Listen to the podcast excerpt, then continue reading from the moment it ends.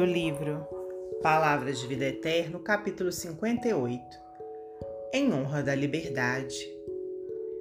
Tende cuidado para que ninguém vos faça presa sua, por meio de filosofias e vãs sutilezas, segundo a tradição dos homens, conforme os rudimentos do mundo, e não segundo Cristo.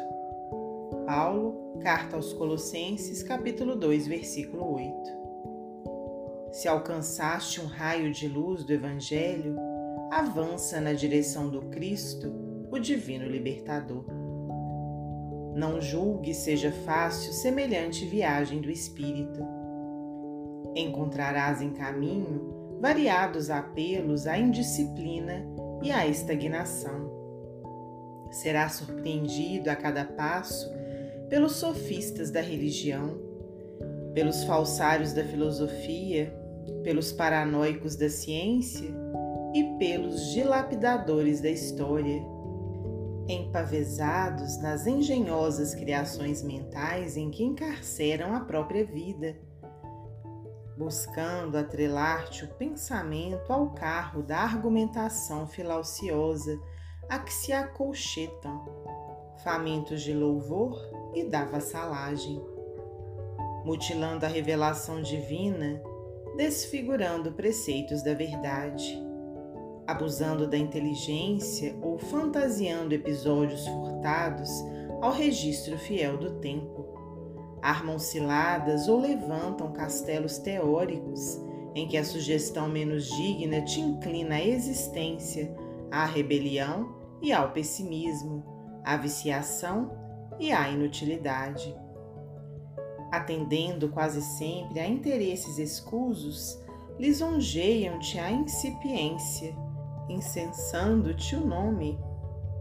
Quando não se demandam na vaidade, aliciando-te a decisão para que lhes engrosses o séquito de loucura. Acompanhando-os, porém, não te farás senão presa deles fâmulo desditoso das ideias desequilibradas que emitem no temerário propósito de se anteporem ao próprio Deus. Querem escravos para os sistemas falaciosos que mentalizam, quando Jesus deseja te faças livre para a conquista da própria felicidade. Acautela-te no trato com todos os que tudo te pedem no campo da independência espiritual, limitando-te a capacidade de sentir e pensar, empreender e construir.